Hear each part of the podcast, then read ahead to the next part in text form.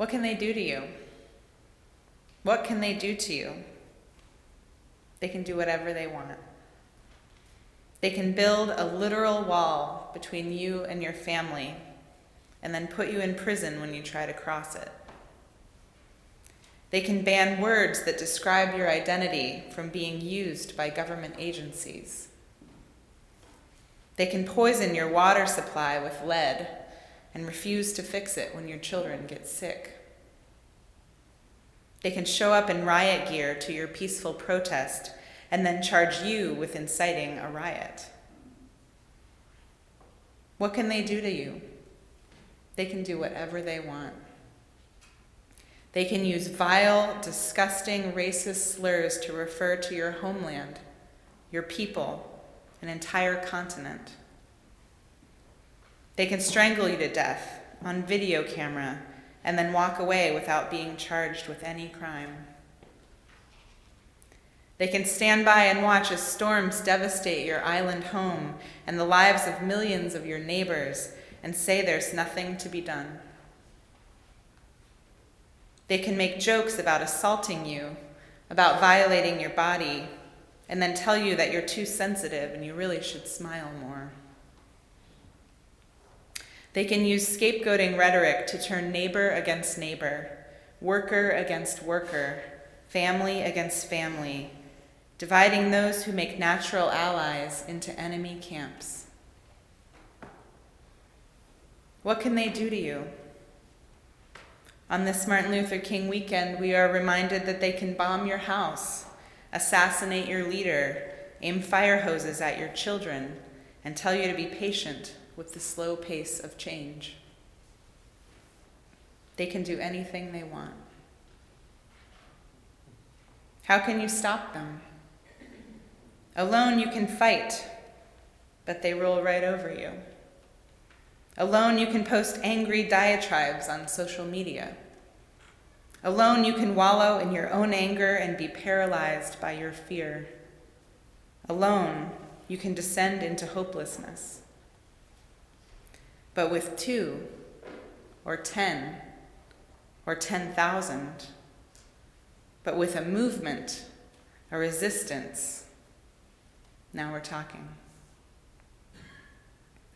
Fortunately, incredibly, gratefully, there are movements for justice, prophetic leaders, communities of resistance, alive and well, growing even, in response to this political moment, in response to the oppression that has always been. Individually and collectively, people are taking action and speaking out against the hatred and violence and incredibly frightening news about exactly what they can and are doing. This has, of course, always been true. We celebrate this weekend the legacy of the Reverend Dr. Martin Luther King Jr. And really, we celebrate the movements he was a part of and the, and the leader he was. We remember, sometimes selectively, his prophetic ministry and the difficult, dangerous, and ultimately deadly work he did alongside others towards justice and equality in our nation. It's so important that we take the time to remember those people and those moments. The lessons from the civil rights movement and Dr. King's work for economic justice in the Poor People's Campaign are essential to our current movements for justice. And many of the ways people are engaging in justice today and the frameworks for talking about oppression, particularly racism, have changed and shifted since Dr. King's time. In today's movements for justice, there are rarely single charismatic leaders, but instead local teams of organizers taking joint leadership. Via the internet, many voices can offer public perspectives on issues of injustice at the same time and from diverse perspectives. There is an acknowledgement that our various movements are connected and intersecting, and therefore we need people who hold many different social identities to provide leadership and a larger picture of the truth. In today's movements for justice, social media, texting, video, and other new technologies allow ideas and actions to change and shift very quickly. They give huge numbers of people almost immediate access to current events and the ability to gather crowds in moments. Local leaders are organizing people all over the country to block highways and kneel during the national anthem and shut down shopping malls and tear down statues of Confederate generals. Oppression, particularly racism in its many manifestations, and the ways that people are protesting it, is making the nightly news. For some of us, this is a vindication that the realities we have experienced and have been describing for generations are finally being acknowledged as real by those who don't directly experience them. And for others of us, this is a critical awakening, and we see the world in ways we have never been able to see it before. This experience of waking up to the real world around us can be challenging, even bewildering, for those of us the, with the privilege to not have to have seen it. When we are not the ones most directly impacted by an issue, whether it be police violence or immigration enforcement or climate change or anti black and anti Semitic rhetoric, it can be harder to understand the realities of those who are directly impacted. But it is important that we learn how to be companions and accomplices in the struggles regardless. A close to home example of this comes to mind. You may or may not have been following recent happenings at our own Unitarian Universalist Association where longtime patterns in hiring of employees have produced a race based imbalance in power amongst the national staff. Like many corporations and companies, a much higher percentage of employees of color are employed in service level positions that are employed in top level, higher paid positions of power. This means white employees make up the bulk of the decision makers and stakeholders in our Unitarian Universalist Association, an organization that professes to value diversity and racial justice. A people of color initiated campaign to shift this reality has spurred some concrete changes in hiring practices, but has also sparked an important conversation around issues of white supremacy in our congregations and communities. And meanwhile, some white Unitarian Universalists have not reacted well to these changes. They have accused these people of color of stirring up things unnecessarily and making a mountain out of a molehill. Many of the critiques from white folks have focused on the use of the term white supremacy to describe this situation. The fact that we are being asked by these leaders of color to use the term white supremacy even if it makes us uncomfortable, is an example of how things are shifting. Whereas in the past it may have been more common to hear words like white privilege or racial, reconciliation in discussions of racial justice, people of color within and outside of Unitarian Universalism are now asking all of us to consider how white supremacy itself is alive and well within our religious home. Not just the blatant forms of white supremacy, white men marching with torches or hanging nooses in trees, but also the ways that whiteness, white culture, white standards and norms are considered superior to other ways of being and doing. I've heard many white Unitarian Universalists express their discomfort with the term white supremacy being applied to us and our communities. And I can absolutely understand the impulse to distance ourselves from those white supremacists in the Ku Klux Klan. We are good white people, liberal white people. We're not white supremacists. But when we hire only white people to our church's highest paid, most powerful roles, or when we accuse people of color who point this out to us as starting trouble, we are supporting white supremacy. So, what can be done about it? What do those of us who are white do with our discomfort, our fear, our defensiveness? When realities around us come into clearer view and we are asked to change. And what do those of us who are people of color do to care for ourselves in the midst of this? To make sure that we are not sacrificing our own growth and truth in the work of educating white people. I know that you've had an increasing focus on race and racism here in this congregation, and I'm so pleased that you are starting your first round of the Beloved Conversations program. Equipping a critical mass of folks here with the language to have deeper conversations about race, racism, and white supremacy, and the tools to make changes in yourself and your community is so important. And I believe that doing this work in your spiritual home is the perfect place to start. What better place to take risks and do scary things than a community of folks already pledged to walk together already covenanted to support each other, a community grounded in love and the inherent worth and dignity of all of us.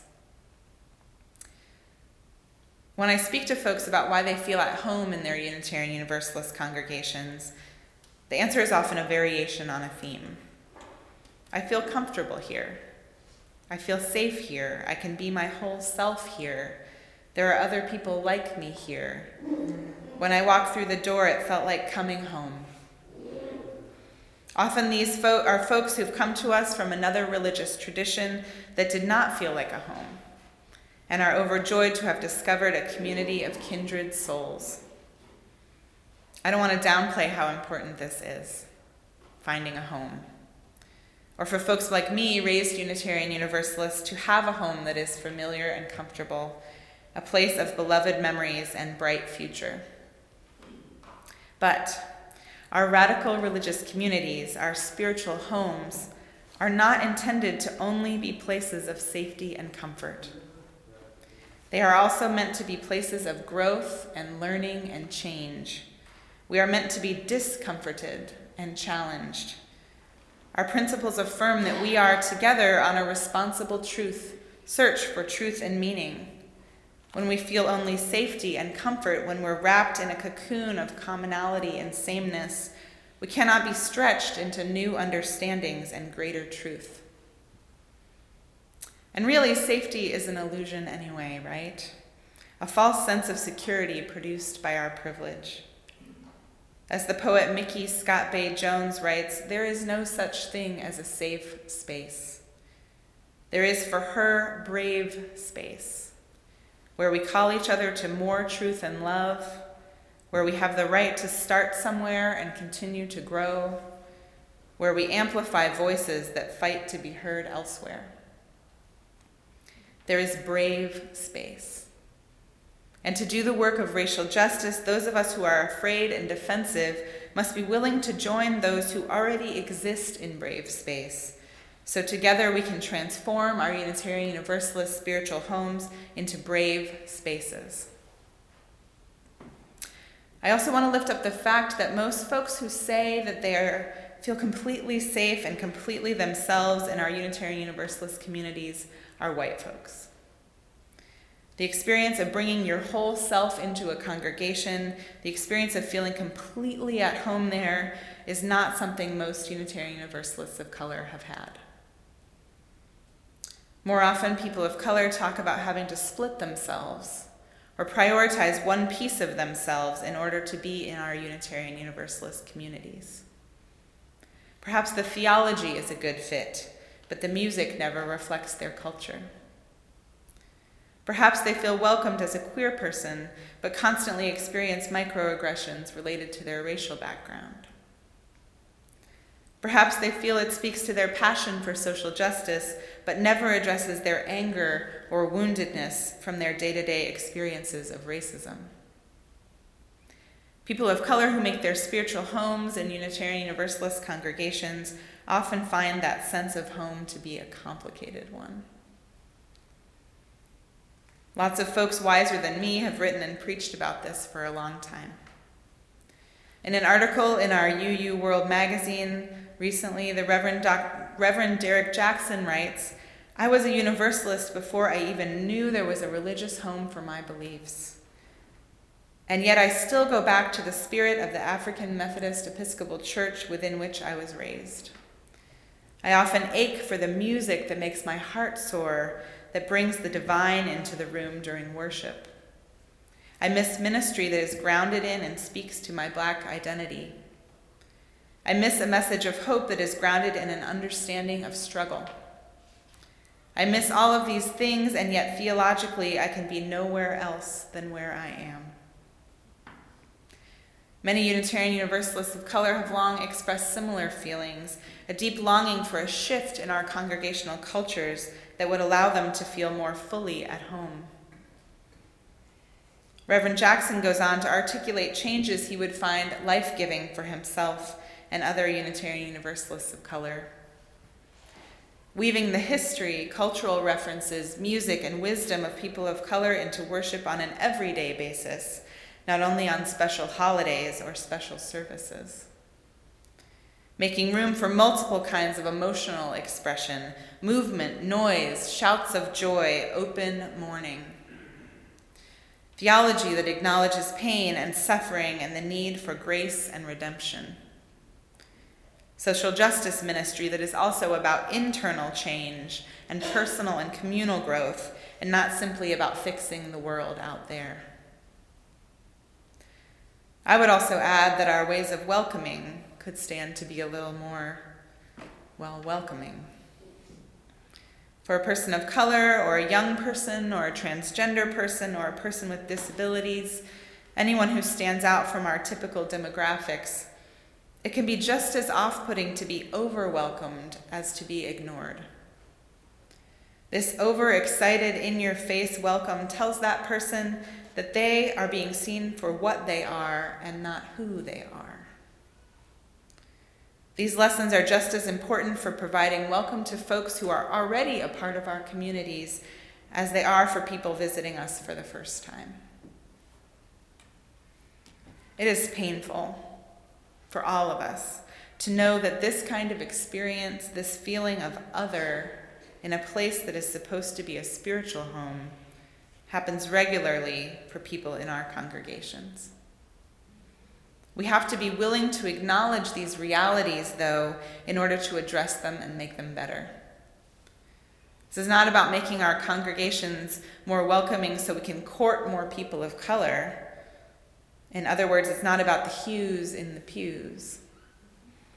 It's about uprooting the practices and culture of white supremacy that are deeply embedded in our structures, even when we don't want them to be. It's about learning to be our very best selves, the most whole, the most human people we can be. Though we often envision our racial justice ministries as work in the larger community out there, we also need to do the work of change within our Unitarian Universalist communities in here. What if our congregations were brave enough to offer what the Reverend Derek Jackson is asking for?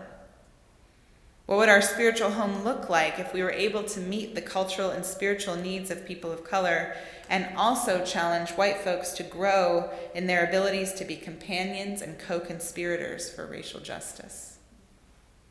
What if our Unitarian Universalist congregations were places where we could come and learn how to be brave? Last night, I had the honor and ple- pleasure to attend the Heritage Ensemble's annual concert honoring Martin Luther King. The music was beautiful and such a tribute to him and to the ongoing work for racial justice in our country. Many of the pieces were deeply moving, but I found myself brought to tears at the very end of the concert when we all sang, We Shall Overcome together. And more specifically, the lines that really got me, that really connected to something raw deep inside, was when we sang, We are not afraid. We are not afraid. We are not afraid today. There is so much to fear. The things they can do to you, the things they do do to some of us, are terrifying and real. The work to combat them, the work to stay in the struggle, to build something different and beautiful is also scary. But in that room last night, singing those words with hundreds of other people committed to the vision of Dr. King and of today's movement for justice, I felt just a little bit less afraid, a little bit braver. What does it look like for us as Unitarian Universalists to be braver? And what are the spiritual resources that we need to access to be that kind of brave? Brave enough to take risks with and for each other. Brave enough to offer each other support and hope in the face of fear and hatred. Brave enough to band together as two, as ten, as 10,000. A multicultural, multiracial movement that uses the lessons of the past and the energy of the present to create a future that feels like a home for all of us. Our task is not simply to critique ourselves and our community until nothing remains. It is to use our prophetic imagination to envision what we could be together. More alive, more vibrant, more connected, more honest, more woke, more forgiving, more truth telling, more listening where whiteness is decentered, where comfort is decentered, where we seek to turn down the volume of the outside world and amplify voices that fight to be heard elsewhere. Our Unitarian Universalist communities, our spiritual home, should serve to both challenge and grow us, as well as to comfort and cradle us. They can be sites of resistance and sites of rest. We cannot expect to feel safe here always, but neither should we expect to be on edge at all times. Instead, in everything we do here together, we should be practicing the hard work of building the beloved community, in the words of Dr. King, so we can move fortified, restored, and brave into the world that is so desperately in need of fierce and holy love.